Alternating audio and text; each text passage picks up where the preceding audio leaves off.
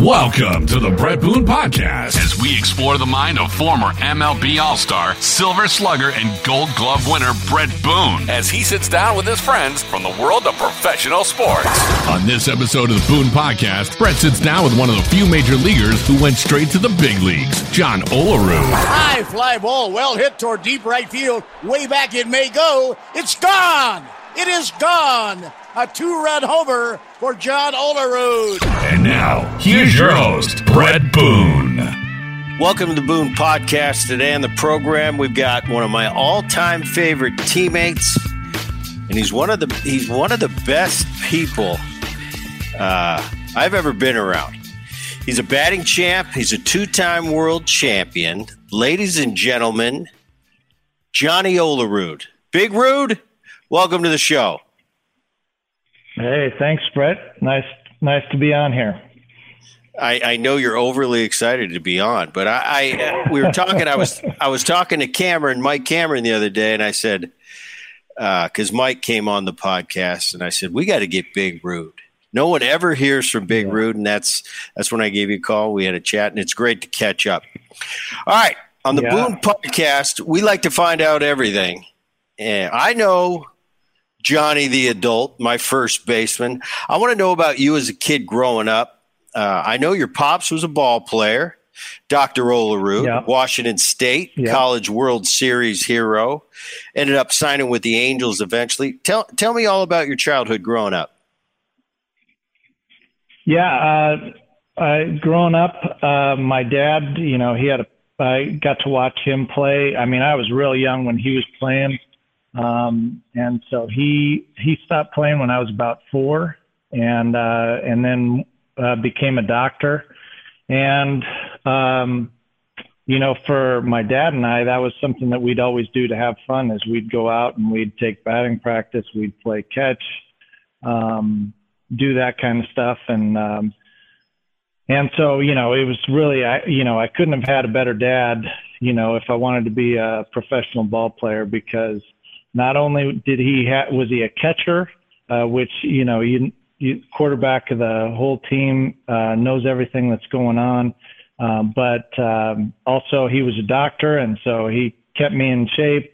Uh, you know, protected my arm and uh, all that sort of stuff. So he could uh, fix me up if I got hurt, and also was a, a great mentor in uh, getting me through, you know, all my baseball activities. So, Johnny, growing up, Bellevue, Washington, yeah. is, is, that right? Yeah. Uh, uh, yeah, actually, we were Seattle, but but uh, real close. Real close to Bellevue. Okay, and growing up, yeah. I know you played hoops in high school. I know you were a golfer, uh, along with being a baseball player. But was was baseball it for you? Did is that what you always wanted to do as a kid? Yeah, I think so. I mean, I, I did a lot of other sports. I did soccer uh, and basketball.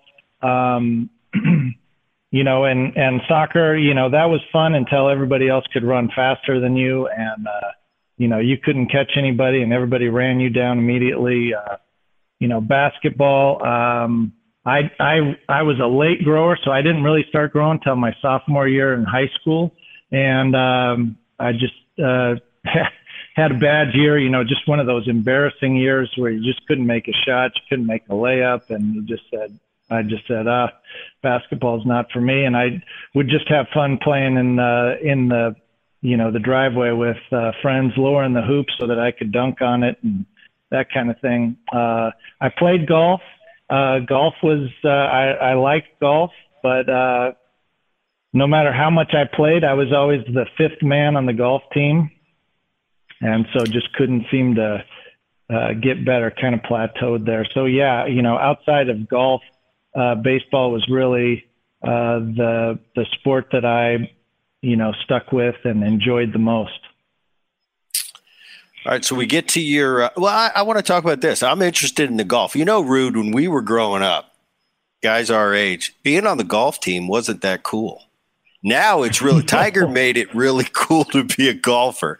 I had a couple buddies that right. were on the golf team, and we'd tease them, you know, because they'd finish, yeah, uh, finish finish school, and they had to go out to their nine hole match. Nowadays, golf's a little. Yeah. You, have you been playing? Uh, you've been playing recently? Uh, I haven't been playing much recently, but yes, golf was not cool when I was playing. Uh, but I felt like I had a chance to get a Letterman's jacket playing golf, and so as long as nobody looked too closely at you know what I lettered in, uh, you know, felt pretty good walking around the campus. All right, so in '86, let's get to let's get to yeah. the baseball portion. In '86, you're a 27th round pick with the Mets. You end up going to Washington State, uh, following in yeah. your dad's footsteps. And your freshman year, you just decide you're going to pitch and you're going to hit. You hit 414 and you go 8 and 2. So was Washington State and and you know, we'll get to it a little later in the podcast. That's where uh, I had my first encounter with Johnny Olerud uh, a year later in the Alaska League. But was college all? Uh, you seem not to struggle right out of the gates. Was college all you expected? Uh, well, yeah. Uh, Washington State. I got recruited by um, University of Washington, Washington State, and I don't know how, but Stanford, uh, you know, uh, recruited me, but they only wanted me to pitch. And Washington State and University of Washington said that they'd let me do both, uh, pitch and hit. So, um, you know, at the at the time, Washington State was was the best uh, program in the state, uh, and Bobo Brayton, the coach, was you know he had you know just a legendary you know coaching career, and he coached my dad. So my dad was his first recruiting class. So I kind of knew Washington State uh, baseball, and um, so I went there, and, and they they let me uh, pitch and uh, play first base, and um, um, yeah, I, you know, as far as the adjustment, I think I think the the adjustment went well. I think there's something to be said about being on a good team that has uh, a lot of tradition. There was just expectations. There was a lot of pressure to uh, excel and win ball games. And uh, you know, uh, Bobo he hated losing, and uh, you know he put the fear of God in you when you went out there. You know, there were definitely expectations, but it, but it was a, a great experience had a great time at Washington State. So, for those out to for those people out there listening to the Boone podcast, Johnny's a year older than me, so his sophomore year is my freshman year. Uh, after yeah. my freshman year, uh, I go to the Alaska League, and Washington State happens to be in our league, yeah. and and we come down uh, to Pullman. And we played you guys. I remember yeah. Bobo. I can remember him vividly with the helmet on. And I remember coming into Washington State, and this is coming off your sophomore year. You hit 464 yeah. and you go 15 and 0 on the bump. And the legend of Johnny Olerud was growing because at the time we didn't know one another, but everybody was yeah. talking about this guy, Johnny Olerud. He could really hit and he could pitch too. And I remember coming and I remember talking to your teammates and we've got a couple stories we're going to cover here today on the Boone podcast. Here's the first one. Your teammates that year, I was on the Alaska Goldpanners. We come over and we're talking, hey, yeah. this John Olerud guy, oh, yeah, he's really good. One of the kids says to me, he goes, Booney, I played with Johnny all year this year. I didn't see him swing and miss a pitch once. Now, the college season is 60 to 70 games. Rude, are you going to sit here today and say that your sophomore year in college you didn't swing and miss a pitch, or is that just is that a uh, just a legendary tall tale?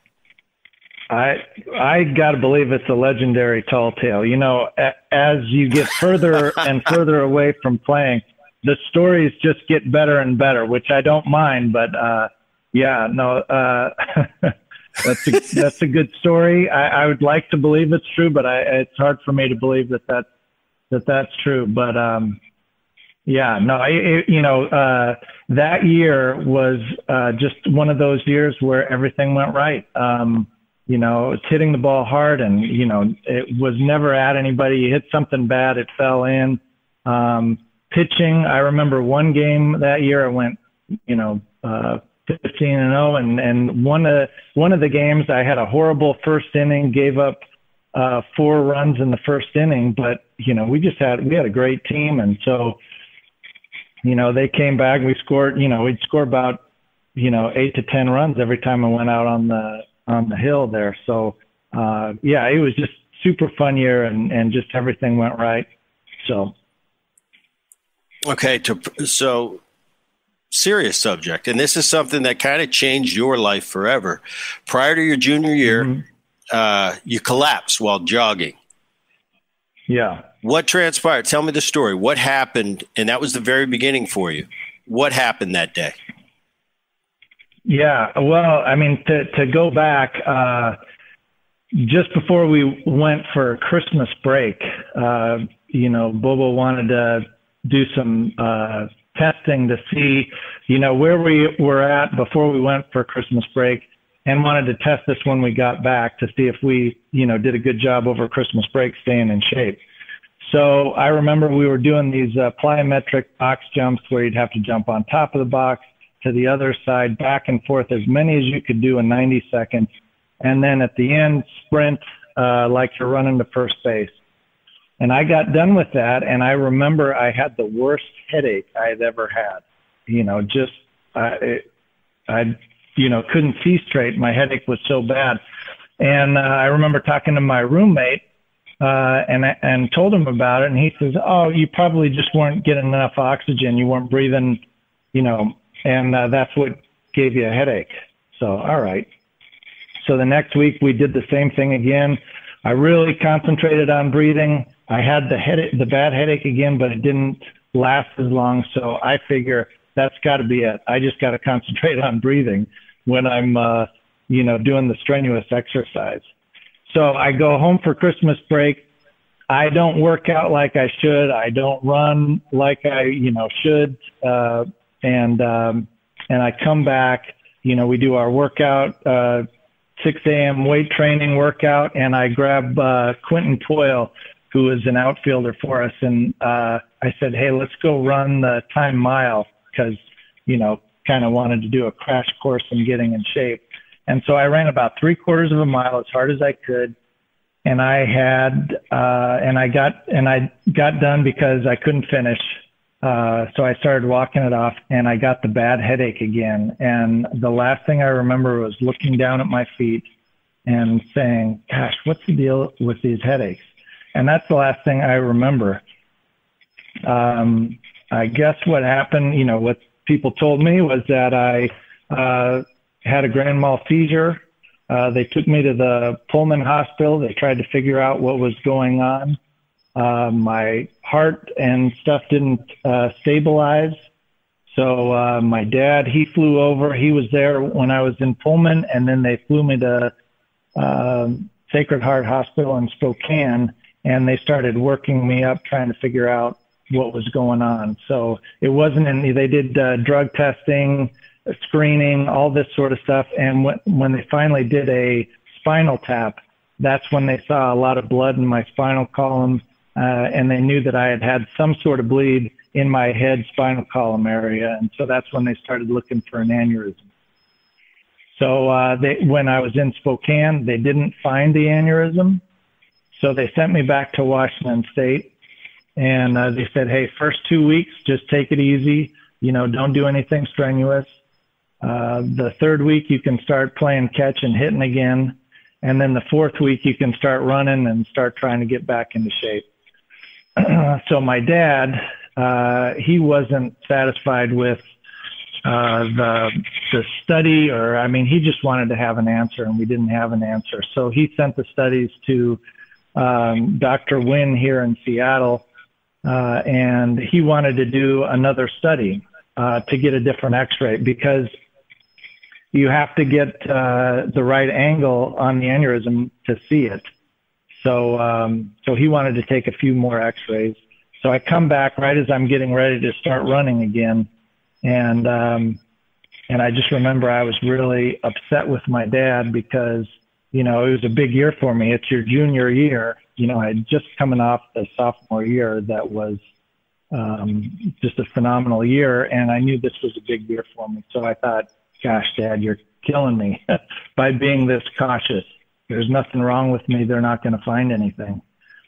But I came back. Uh, we did another angiogram to do the X-rays that they wanted to do it, and I still remember the doctor putting the X-rays up on the screen, and uh, it, I could see the aneurysm. It was just the right angle, and I could see the aneurysm. So after that, three days later, they have me scheduled for surgery to put a clip on the aneurysm, um, and um, and so um, surgery went went well. February 27th, uh, I had the surgery, and uh, the surgery went well, and I was able to come back um, before the six to eight weeks that it takes for bone to heal. So you know they wanted me to wear a helmet to protect against getting hit uh, and doing damage, you know, to the you know where they uh, cut the chunk of skull out to to put the clip on. So I, you know, I I came back uh, about six weeks after surgery and uh, was DHing. I wasn't 100 percent. You know, you, think I was slow uh, when you played with me. You should have seen me. You know, when I first came back, I was really slow, painfully slow, but I was back. So, uh, so, and then it was just a process of, um, you know, uh, trying to get stronger, trying to get back into shape, and um, and so, yeah, I think I was back uh, middle of April um, was when I came back. And then uh, the June draft comes uh, pretty quick after that. And everybody was asking me, you know, what are you going to do? Uh, are you going to sign? Um, and, um, you know, I'm, I'm thinking, gosh, you know, I just came back from this surgery. I'm just happy to be back. I don't see myself signing uh, in the June draft. So I told people I, that I wasn't going to sign and tried to discourage teams from wasting a draft pick on me. Uh, I figured I would go back to school and, and come out after my senior year. Um, but uh, the Blue Jays drafted me in the third round, and they watched me play all summer in the Alaska League. And uh, and then just before I went back to school in August, um, that's when they signed me. So, the baseball aside, how did yeah. that? How did uh, the events that transpired? How did that? Did that change your life, uh, your personal life, on a day to day basis? Did you have to change anything, or it was just once I got you know once I got stronger, got my strength back, life went back to you know normal as we know it. I know. I mean, you started wearing that helmet uh, after your junior year, and and kind of you know as your as your career progressed, everybody knew Big Rude is the guy that wore the helmet in the field, and I, I don't know that everybody yeah. knew the the story. They definitely didn't know the story as in depth as you just told it. But how did that affect your personal life and how you had to take care of yourself, or did it at all? Um. Well, I think uh, you know just you know, uh, as you as you look at it, I mean, looking back, you know, I was young. I was 20 years old at the time, and I just thought, uh, you know, I'm in good health. I take care of myself. You know, a health problem is not going to happen to me, and so I think that, um, you know, that really um, affected me. You know, moving forward as far as you know, boy, you got you can't assume things are going to happen a certain way. Things aren't in control of things as much as you you think you're in control of things. I thought if I just, you know, didn't do anything stupid, you know, just continued on that I would be around into my 60s, 70s. Um, so this was a big shock to me. Um, and I think that that, you know, played a big part in me, uh, you know, coming and coming to faith coming to know Jesus Christ as my Lord and Savior later. Um, but at the time, uh, Dr. Wynn, he uh, he told me after the surgery, you know, that he put a clip on the aneurysm, he cauterized it, you know, he secured the the vessel up there. He says, you know, you're better now than uh, before the surgery because now you know, we've done a full scan of your, you know, whole head area and you don't have any other aneurysms, and the one that you do have has been repaired. So uh, he said, You don't need to worry about uh, going forward. It's all about getting your strength back. And, and he just wanted me to wear a helmet to protect uh, the place that they uh, went in to do the surgery. Okay, so your junior year, and you had mentioned you got drafted in the third round by the Toronto Blue Jays. Uh, you hit 359 yeah. that year. 359 after yeah. coming uh, after coming off that unbelievable sophomore season, but 359 with everything you were dealing with probably wasn't that yeah. you know wasn't that that uh, awful of a of an average to no. for that year. But you you mentioned the helmet. It seems like yeah. a perfect time for for my favorite story. I'll try to set it up, Rude, as good as I can. You tell me. Uh, you tell me the the where I'm accurate and if there's any inaccuracies. But those of you listening to the Boone yeah. podcast out there, there's a legendary story about John Olerud uh, amongst Major League Baseball players, especially the time we were playing. And it was John, Johnny's in Toronto, and uh, Rickey Henderson is a uh, he's sign at the deadline for the, for their playoff and World Series run. So Johnny and Rickey Henderson are teammates, and everybody kind of knows Rickey Rickey's personality. Rickey talks in the third person, and from what I hear, I never had the pleasure of being a teammate of his, but I heard he was a great teammate and just a fun guy. Mm-hmm. And let's let's be honest, Rickey's Rickey. So they finish it out. Johnny eventually later in his career goes to the New York Mets. And once again, Rickey's nearing the end of his his career, and he's another kind of what they call a rental player for the Mets for their postseason run.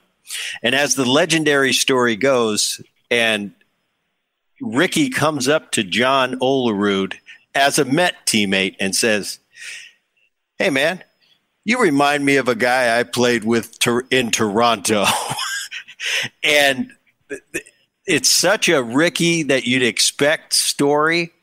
And before Johnny and I became teammates, that story would go around. And I told you the story one day in Seattle when we we just had some time. And you looked at me and you said, Booney, it's a great story and I wish it was true, but it's not. How many times have you been told that story and you have to disappoint that it's not a real story? Yeah. Uh, oh, all the time, and it just it keeps keeps going on. And uh, you know, it's funny. People will uh, come up that have no interest in baseball, and they'll come up and they'll go, "Hey, uh, my neighbor wanted me to ask you a question."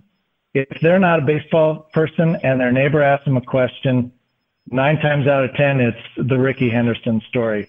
But um, so yeah, I get asked that all the time. I got asked that. Uh, you know, uh, when I was with the uh, Red Sox, I remember he, sitting in the food room and somebody's looking at me and he he goes, "Can I ask you a question?" And here it comes again, the Rickey Henderson story.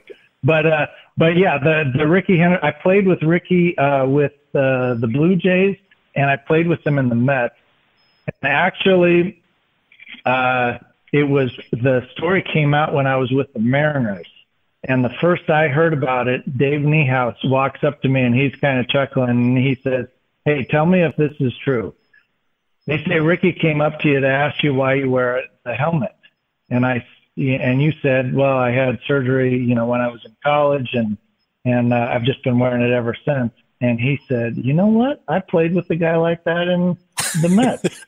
uh, and he goes, "Is that true?" And I and I said, "Wow, that's good. I like that, but no, that's not true." You know, because Rickey, he's you know he's he's known for not remembering people's names. You know, he'd just always call you big man or you know, hey dude, you know, or you know, just he he'd call you a nickname. He wouldn't he wouldn't call you by your name. So uh, the the the so anyway, so the real story about what happened was with the Mets, we had an assistant trainer, Scott Lawrenson, and he had just a great sense of humor, very dry. Uh, and one of the things he liked to do was he would see a picture in a magazine or a uh, or a newspaper that looked like one of the guys on the team, and he'd cut it out and he'd make up a little story underneath, you know, so and so was seen on an off day, you know, whatever that would kind of fit the picture on the paper. So it was always fun to go into the uh, into the training room and see what was on the bulletin board or if there was any new material. Uh, I remember one time, you know, he did a thing on what guys would be doing uh, if they weren't playing professional baseball. And uh, he had me, I remember he had me down as I'd be a Walmart greeter uh, just because just because you know it wasn't very talkative, so he thought that that would be funny. Me, uh, you know, having to greet people. But uh, but yeah. So anyway, so he came up he came up with the story when he found out that Rickey got uh, picked up by Seattle after the Mets released him. He told the story. The clubhouse guys thought that that was funny. They go out into the clubhouse and they start telling some of the guys, and there's always reporters in the clubhouse, and somebody must have picked up on it. They wrote about it. Then the uh, broadcasters, you know, doing the TV broadcast, they read about it, so they talk about it, and it just kind of took on a life of its own. And uh, I, you know, I think eventually, you know, a lot of guys uh, from the Mets, I hear, you know, they reported it on Sports Center, and you know, the whole room just broke up laughing. So yeah, it's. Uh, I still it's laugh about story, it, and, and get, it's got a life of its own. Yeah. It's it's funny though because if your name ever comes up, and yeah, Johnny was teammate of mine. You know, everybody knows we were teammates, and I'll get it too. You know, not even being yeah. John Olerud, but they'll go, "Hey, Booney, is it true that this is what Rickey said to John?" and I just start laughing, yeah. and I, you know, because you get to a point where you don't want to tell them it's not true because it's such a good story. yeah. But I couldn't imagine how many times you'd have to say, "No, that's not true. It's not true. It's not true." Yeah. Okay. Yeah. All right. Anyway. Yeah. so no, it's getting, not true. But uh, I mean, it's like like I said. You know, it's such a good story. People are probably going to use it to open up with their speeches or you know that sort of thing. As we get older, Johnny, you should just say, you know what? Damn it, it is true. That's right. I lied for all these years. it's a great story. That's right. All right. So we get back to the draft. You drafted in the third round, as you said. Uh, you were telling the scouts and and uh, the organizations that hey, yeah, I, I'm probably not going to sign. I want to be in the room because this is something we've talked about at length, and and we'll I'll, I'll expand on it later in your Boston years at the end of your career. But you went straight to the big leagues. Now, for those yeah. people out there listening to the podcast, this is a very rare, rare thing. So and and you sign in and was it eighty nine? Yeah, you sign in eighty nine. Like yep. you said, you went out and you played summer ball. You end up uh, signing with the Toronto Blue Jays. Now we're talking about Bob Horner went straight to the big leagues. Dave Winfield, uh, as I can remember, Pete Incaviglia did it. Yeah and I'm sure there's a few others there, but this is such a rare thing. The best of the best usually don't get this opportunity.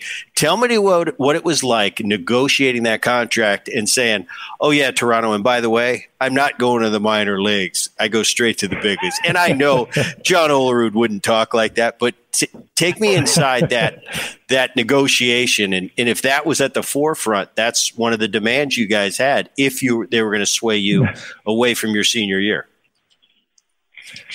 No, yeah. Um, uh, well, I would say honestly, the only way I go straight to the big leagues uh, after being drafted is by having the aneurysm surgery like I did. Uh, because here's what happened. I we get drafted. I'm telling everybody I'm not going to sign. I'm not going to sign. So don't waste a draft pick on me. Uh, the Blue Jays draft me in the third round, and right, that's you know that's fine. I appreciate it, but you know I'm not going to sign. I've been telling everybody I'm not going to sign. So they watch me all summer play in the Alaska League, and you know as I get further and further away from the, the surgery, and I get stronger and I'm more able to play and, and start getting more back to normal. Um, yeah, they watch me and I go and I play in the, uh, uh, what's the tournament, the National Baseball, um, in Wichita. Doggone it. Oh, I, yeah, anyway, I remember. Yeah, yeah, I remember. Yeah, and uh, and I go back and I, I play in that, and I, I get done, and so uh, they didn't even start negotiating with me or talking contract until uh, the end of August, after the summer season was over. So it's it's a week before I go back to Washington State. That's when they started talking to me. So the fact that they didn't start talking to me about contracts and that sort of stuff until the end of August. Um, you know, at that point, um, you know, yes, they were talking, you know, contract terms and Ben McDonald, you know, he was the number one guy. So you know, they were, you know, trying to be somewhere where Ben McDonald was. But the fact that uh, they they did offer to have me be a September call up in um, in September, and so this is a week. I was was about a week or two away from September, and uh, at that time, uh, the Blue Jays were in a pennant race against Baltimore, um, and um, the Sky Dome that had just opened up. So I think they opened up in July of that year, and so it was brand new with the self-closing roof and uh, everything.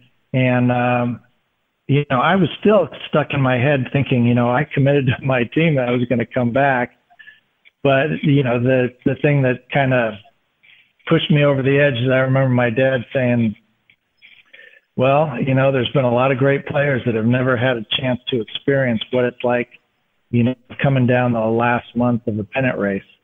And uh, so that was kind of one of the things that that kind of pushed me over the edge. My dad was trying not to influence me at all, and you know, I wanted, uh, you know, I wanted somebody else to make the decision for me, but. Um, but you know, and I, and I would say honestly, I was I was just I was telling everybody I was going to go back to school. So, um, anyways, um, that that was one of the things that put me over the edge is that experience of being in a pennant race um, and being up with the big league club. But um, yeah, you know, it was a, it was a September call up, and if I would have uh, been completely healthy and a hundred percent uh, in, on my junior year, I would have signed in June. And in June, it's a completely different story. You're not going to take a roster spot, you know, from somebody, especially a position player. Maybe if you're a, a pitcher that, you know, is just a dominant pitcher, they may do that, but not a position player. Um, and so, um, so yeah, so it was just, you know, it was just the way things worked uh, was just perfect for that. Then the following year, uh, spring training, they, they had the lockout. So it was a shortened um, spring training in 90. And so then they expanded the rosters uh, because they didn't want their pitchers to get hurt. Um, and so it was a uh, 27 man roster in 90 uh, to start the year, uh, the first month of the season. And so I, they brought me along for that first month. And so then when they reduced the rosters. They didn't go back to the 24 man roster. They went down to a 25 man roster. And so uh, they kept me along for um, for that season. So I was, you know, back up to Fred McGriff and uh, DHing. So. Well, you know, and, and, and I expect you to be because because the John Olerud I know is as humble as anybody that I do know. So I expect you to explain it that way. But but I, I just want to explain for people out there how how special that is to go to the big leagues, never return. They could have done whatever they wanted. Oh yeah, yeah. Like Johnny needs some seasoning. Yeah. He needs to go to Double A, uh, whatever. They didn't. So I know you yeah. made a, a, good enough impression on them to say they, they probably knew at that point John Olerud's our future at first base, but to keep you on the roster and say, no, we're going to keep him and then we're going to keep him again. And, and it's nice that you say, well, it was a 27 man roster, so I got lucky. Uh, I just want to explain to people how special of a player you were coming out of college, and, and you were. Um, okay, so you mentioned yeah. the Sky Dome is brand new. I remember uh, and by the way, while you were at the Sky Dome, I was in Peninsula, Virginia, living with six people. My first, my first bedroom was the couch. But rude, we'll get to that later. Don't worry about it. But you yeah. mentioned Sky Dome, and and yeah. uh, I remember those teams. You know, I remember being in the minor leagues watching you guys. And and 92, 93, you win the World Series back to back. Joe Carter hits the huge homer. Uh, you know, Robbie Alomar's your second baseman. That's a guy I really looked up to at the time, being a second baseman. Skydome was brand new. It was a buzz. I mean, it, what was it like those years uh, playing in Toronto? Was it as electric as it looked looked like it was?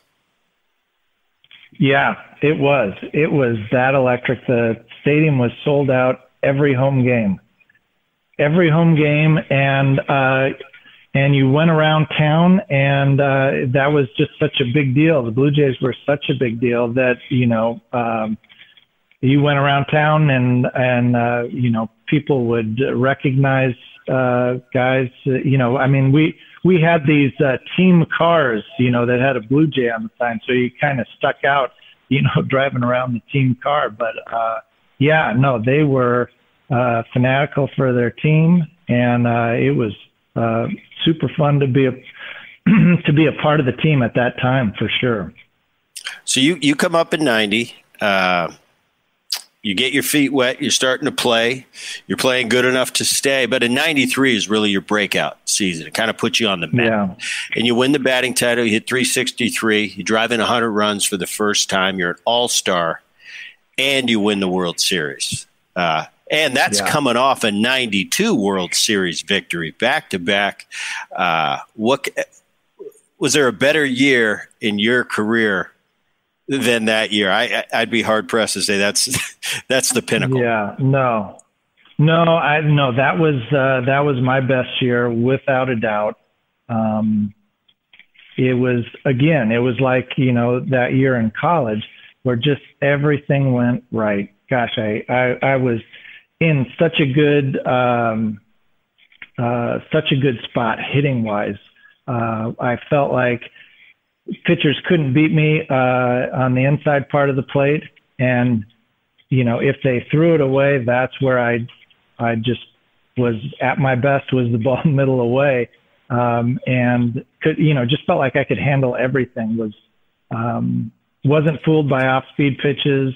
I was just just felt like I was on everything, and uh, and then you know you hit the ball hard, it it drops in, you you hit the ball uh, off center, and it still drops in. I, you know I remember uh, our bullpen coach. Uh, we were playing in Minnesota, and it was, um, you know, it was you know I think sold out, and I you know am late on a fastball, and I hit a line drive uh, into the stands, you know, where it, it could have killed somebody, but you know, it hits this seat, this empty seat, and so he's talking about that afterwards.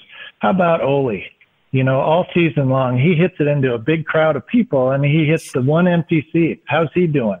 You know, staying hot. So, so that was the type of year where it was just, you know, everything went right, and and uh, and you know, we had Robbie Alomar on the team and Paul Molitor and Joe Carter and uh, Devon White. And I mean, we just had a lineup that, um, you know, it's not, you know, they, they weren't going to pitch around me because there was, you know, so many guys that could hurt you. So yeah, it was, uh, it was an amazing year. It, it was, it was the type of year that you compared all other years to, you know, um, you had, you know, you had a, had a good year with, uh, the Mets, but I still think that, you know, the 93 was better. I just was more, just hit the ball hard more often than, than I did uh, with the Mets. But the Mets, I had a great year with them as well. Well, looking at looking at it, I don't think you had a bad year with the Mets. You go from after the night after the '96 season, you go to the Mets. You're there from 97 to 99. 98, you hit 354. You just missed, I, I, think it came down to one of the last games of the season, and I, I believe Larry Walker beat you out. But you yeah. hit 354 there. Uh, your three years with the Mets w- were tremendous. How was it going from Canada, Toronto, Skydome, and and now you're headed to the Big Apple? What was what was that like for you? Uh, well, I mean, I'm coming from Toronto where, uh, you know, I signed a big contract with Toronto after the 93 year. And then I just, I struggled. Uh, I struggled the next, um, three years really. And, um, I get towards the end of my contract and, um, they trade me to the Mets. So I'm struggling as I come to the Mets. Um, but, you know, I would say visiting New York, it was always such an intimidating place, and I heard so many stories uh, about um, you know what a tough place New York can be to play. Um, so I was I, I would say I was anxious, you know, coming to the team. It's first time I'd ever switched teams. Um, so um, yeah, I would say I was anxious, but boy, what a great experience I had in New York. Um, totally exceeded all my expectations. Great guys in the clubhouse. Uh, really enjoyed the coaching staff, and uh, you know the the fans always treated me always treated me good. Now I think that the fans treated me good because there wasn't the expectations um, of me coming in. I think you know when I came in, it was kind of like, gosh, is this guy on his way out? You know, why'd we get this guy? As opposed to Mike Piazza coming and I remember when Mike Piazza came, and if there was a guy on second base and he didn't drive him in, you know, he would get booed. You know, the expectations were was he was going to hit a home run every time up at the plate, and um, and so I think you know the expectations helped me. Uh, you know, with New York, but but uh, the New York fans always treated me great. Yeah, and, and you mentioned expectations. It is, and it's a real thing. I mean, I'm sure you felt a little yeah. bit of that after the '93 season. You know, if, if you come back yeah. and just have a yeah. normal year and hit 310, everybody's going, "What's wrong with Olerud?" And you're like, exactly. "Well, 310's 310's pretty good, isn't it?" No, we're used to you hitting 360, 370. So, so uh, yeah, yeah, and, and I, I would have been, I would have been fine. I would have been fine if it was 310, but I was, you know 260, 270, you know, for most of the season, battling back to get to, you know, 290. So yeah, it, it was there was it was some tough years of just struggling and trying to get back into that good form. All right, so after the 99 season, uh, free agent and you signed with the Seattle yeah. Mariners. And yep. uh, I, I, came over in 01 where we became teammates. Uh, you win all three of your gold gloves in Seattle. Uh, yeah. Man, that that were some those were some fun times, and and I just have nothing but fond memories there. Um, yeah, from from Lou to Ichiro's you know maiden voyage to to Mike Cameron to to Gar to yeah. you know all the all the boys. I mean, and I could tell Johnny, you you had a lot of fun in in your time in Seattle. You came back home where where it all started, Seattle, yeah. Washington, Bellevue. Um, how were those years for you? And and touch on, if you will, the flipping the switch story out of Lou Piniella when he when he gave us that that rah rah shiskumba talk yeah. in spring training. That's still one of my favorites. Yeah.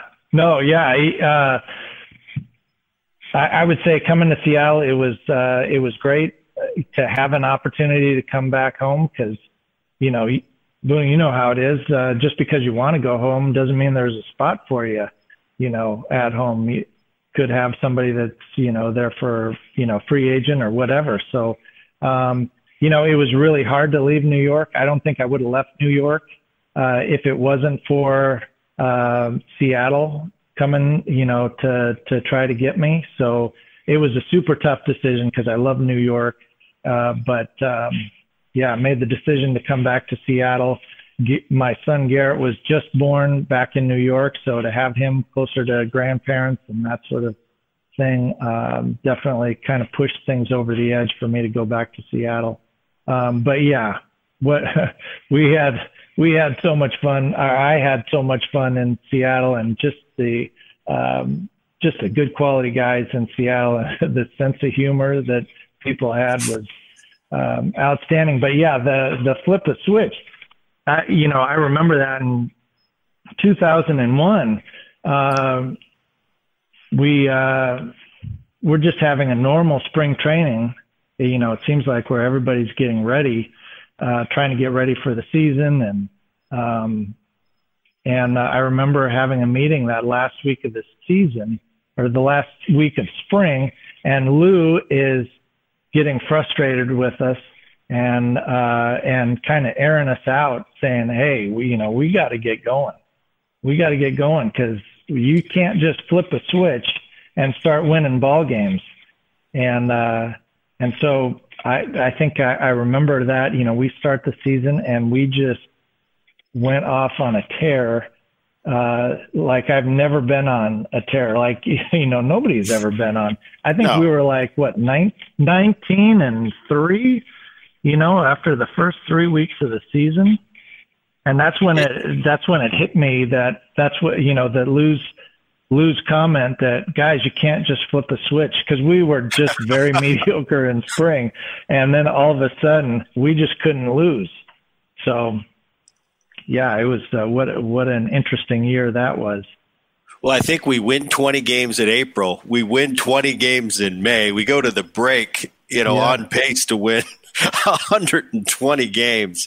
And we're just yeah. looking around at it. I remember that year. I mean, and when people ask me about it, the 116 win season, I said, I can't explain it to you because I was never a believer in karma or, or you know, clubhouse yeah. presence and everybody getting along.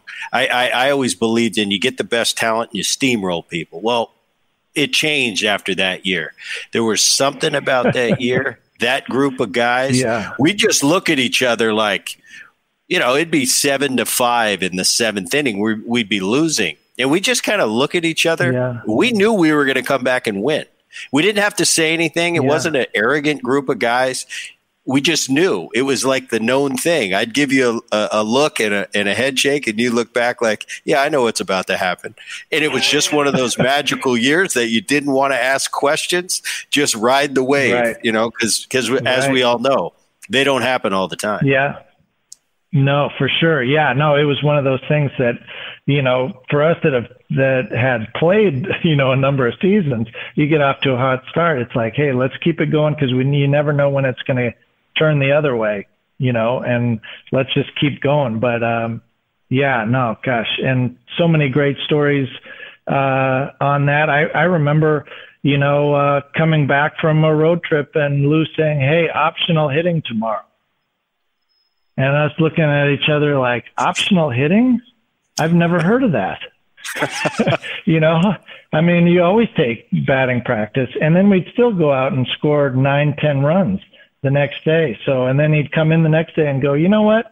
Optional hitting tomorrow too. This is the second day of a homestand. That's, you know, I can understand you wanting people to get rest, but not the second day. And, and it still worked. You know, we still go out and, and win a game. So yeah, I remember telling Dano, Dano, what, what's going on here? You know, what are we going to do? Try throwing our jocks out on the field and seeing if that works? Because everything, you know, everything, we're breaking all the rules on winning ball games here.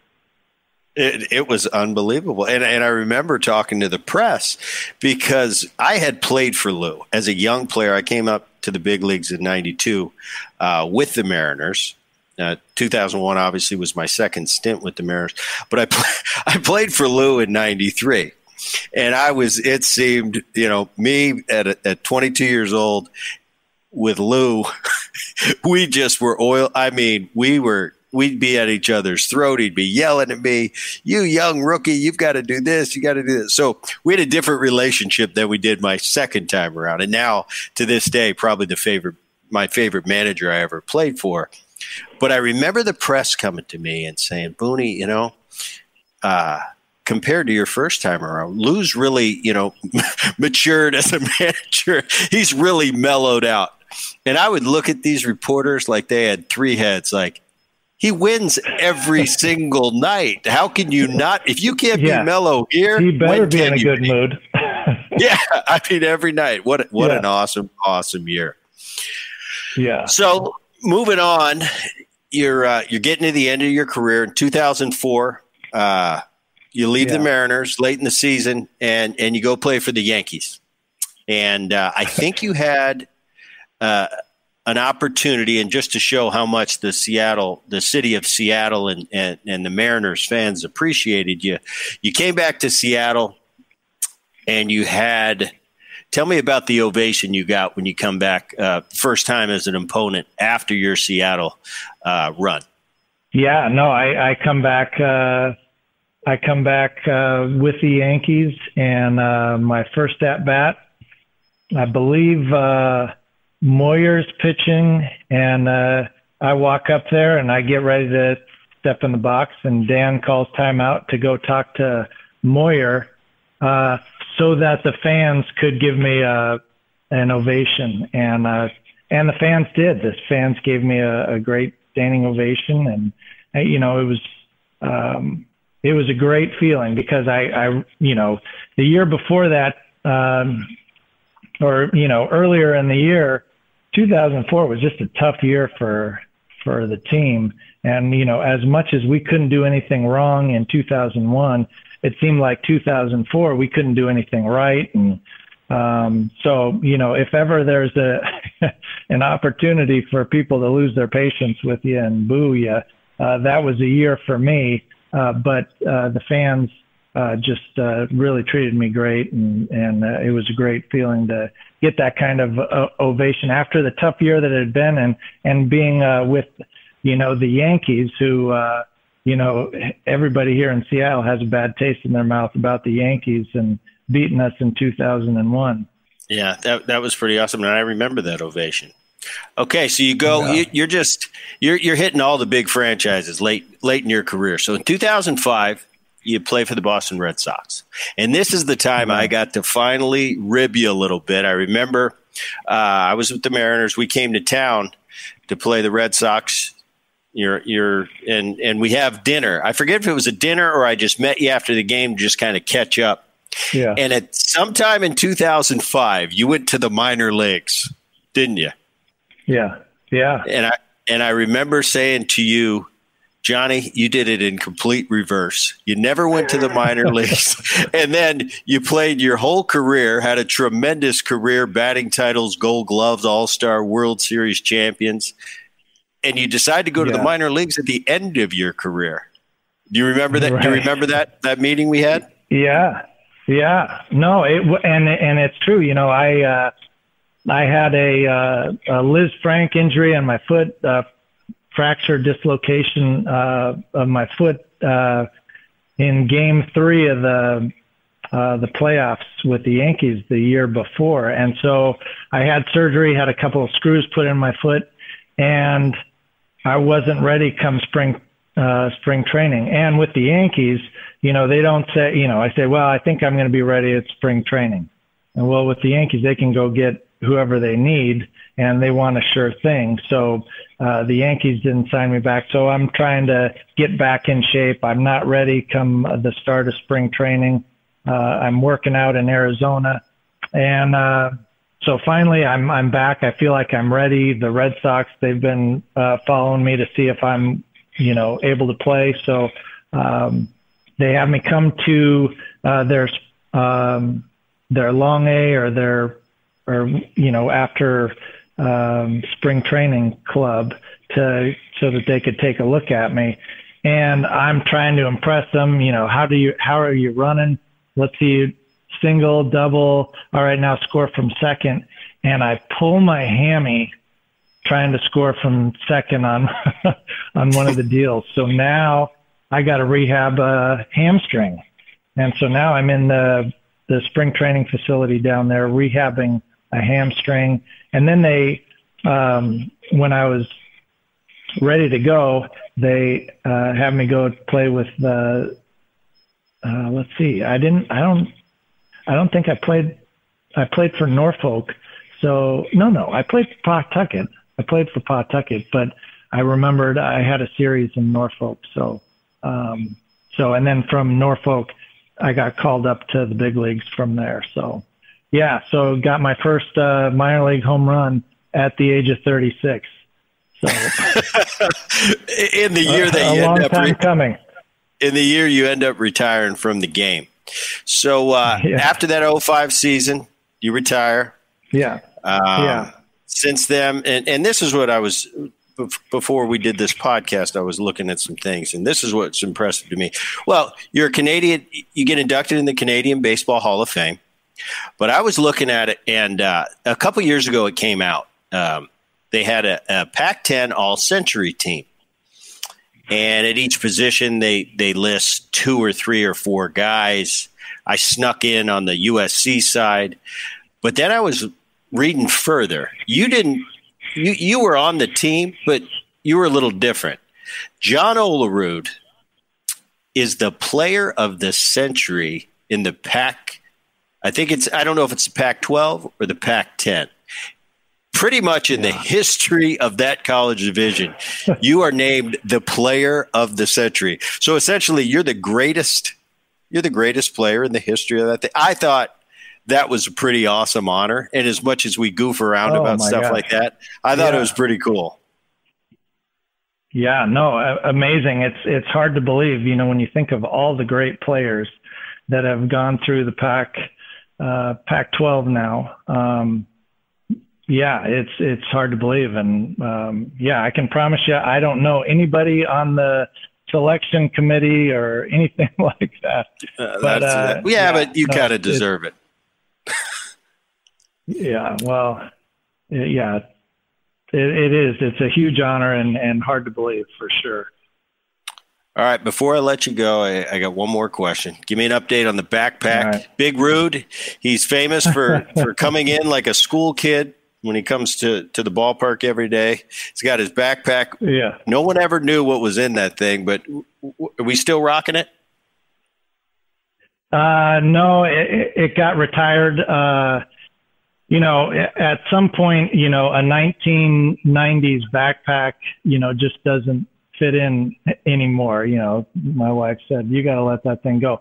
But, you know, I got it because, uh, Robin Ventura, you know, he had it, uh, in 1999 and, and so he got me one, you know, uh, he was, you know, have his drinks, you know, his pack up the the backpack for the spring training trip, and so he got me one. So I started uh, wearing it. But man, did I get a lot of grief in Seattle for that. Um, guys were saying, guys were saying, what's in that backpack? You look like you could be the Unabomber. You know, uh, uh, you always gotta, you always gotta keep your eye out for the quiet guy because that's, you know, that's when, uh, you know, somebody could snap and so uh, yeah, you know, I'd be struggling at the plate, and somebody would be saying something about, "Hey, I'm a little worried about what's in the backpack. You're struggling." So guys had uh, had fun giving me a hard time about that. Well, Johnny, I, I just want to tell you, uh, true pleasure knowing you. True pleasure being a teammate of yours. Uh, you know, I think I opened up the program. Just what a what a great guy. You've been a big, you've had a big impact on my life. I appreciate you coming on the Boone podcast. And what we do here at the end of the Boone podcast, we bring in the voice, Dan Levy, to ask a question from the fans. Danny. Hello, fellas. How are you? Like a fine wine. Ah, so you're aging well. All right, here's the question. John, could you have made it as a pitcher in the big leagues? And did you ever ask to pitch one inning? That's from Jim in Spokane. Oh, uh, good question. I don't think so. Uh, I, uh, I, you know, I still remember I did do some pitching in um, instructional league right after I signed, and uh, I thought I did all right. But you know, the the pitching coach he'd look at me and he'd say, "Here, hold the ball this way," and would try to, you know, find to see if I could have some natural sink because I didn't have overpowering stuff. So, uh, I, and I still remember Gene Tenace every time, you know, my pitching was brought up, you know, he would just start laughing, you know, because he remembered me, uh, down in, uh, instructional ball. But, uh, yeah, I think, um, I think I, uh, went the right direction. I, you know, I don't think I would have held up as well as a pitcher and I didn't have good enough, uh, movement on my pitches to, to have a lot of success. I don't think. John Olerud, thank you so much for coming on the podcast. We appreciate it. You know, I had so much fun with you and uh, really appreciate you. Mailbag. All right, Boone, you know that sound. It is time to dip into the Bret Boone mailbag. Ready to rock? It is mailbag time. Let's do it. All right, this one comes from Chris in Reno. Bret, did you ever wear your pants to show your socks like the old school days? Uh, I think I did. Uh, you know, I, I uh, College, I wore my socks up. Pro ball, uh, and it was different for us because I came up in the stirrup era. Nowadays, people don't really wear their sock. You know, they just either really low, really high, and it's a one sock deal. Back when I was coming up, it was the full on sanitaries that you wear underneath and a stirrup. Uh, definitely wore those early in my career. Uh, my years in Cincinnati, never wore them. Uh, never wore the pant leg high just down close to the shoe, but I showed stirrup, so I did a little bit. The only time I'd bring them up high by your knees, the way you see some guys wearing them, uh, it wasn't a good sign because if I was wearing them high, I was really having a tough time at the plate, and I was trying to do anything to get some hits. So, no, I always like the pants low. All right. There's your question, good old Chris. Let's go back into the mailbag. All right, Bret, this one comes from Big Ron in Houston, and he wants to know what's the most awkward moment that a fan has ever come up to you and asked you for an autograph? Oh, Ron, let's see. Awkward. I, I don't necessarily think awkward because uh, I always I feel as if uh, being a player, uh, there's certain responsibility that comes along with being a big league player and being in the spotlight, uh, earning the living that you're able to earn. Uh, I think you have an obligation to the fans, and that doesn't mean I owe you anything. But I went out of my way whenever I could uh, if I felt like I could make a even the tiniest difference in somebody's day, I always enjoyed obviously obviously the kids first. You know that that kid with the his little league glove; those are my favorite. But I always went out of my way. I did as much as I I could signing. Um, but the only pet peeve I have is I'd be eating dinner with my family, and and somebody would come up and say, uh, I, "I really hate to bother you, sir." and and after a while i started saying obviously you don't really hate to or you wouldn't. The only thing i didn't like is when i was like actually like physically eating dinner. It bothered me. Like come on. Any other time. Get me on the way to the car on the way in. Uh, so I, I wouldn't necessarily say awkward but uh, just kind of a little bit of a pet peeve. I usually ended up signing it anyway but but reluctantly. Uh, so yeah, I mean, you know, at this stage of my life, I've been there. I've, I've lived such an unbelievable life. You learn to appreciate that, and and nowadays walking around town you see somebody usually they just want to shake your hand but if somebody asks you for an autograph i, I look at it more of a uh, I don't know. It's it's just somebody say that it, they appreciated what you did and, and you impacted them, even if it's in a small way. All right, and one more bonus question. You ready? Mm-hmm. This one comes from Dan in Chicago, and he wants to know this. What did you ever you, do? Dan? What did you ever do when you're in the middle of a game and you're sitting there on the field waiting for the game to kind of move along, and all of a sudden you realize you probably ate something you shouldn't have, and you got to go to the bathroom? What does an athlete do? That's from Dan in Chicago, by the way. Uh, it's mid inning. Mid inning. I don't think it's ever happened. Really? I don't think it's ever happened. And, and if it did, I don't think I've ever seen it happen to anybody. I mean, that's just, you know, that's just a time where, you know, nature calls, but you've got to find a way. It, it's like when you're on the freeway and, and, you can't get off the freeway and oh. you just you got to take a leak and it just that pain of and as you get closer to the bathroom it just gets more severe and more severe it's just one of those things where you got to tough it out and wait till you get that third out and get in and do what you got to do all right, Dan. Thanks for that question. That was really the most entertaining one of them all. I appreciate yeah, it. Yeah, I'm sure you did. That's going to do it for the Bret Boone mailbag and the Bret Boone podcast. My name is Dan Levy. I'm the technical director and producer of the Boone Podcast. Executive producer of the Boone Podcast is Rich Herrera. Digital content for the Boone Podcast is handled by Liz Landry. Please share the Boone Podcast with neighbors, friends, and make sure you subscribe to the Boone Podcast so you never miss an episode of the show.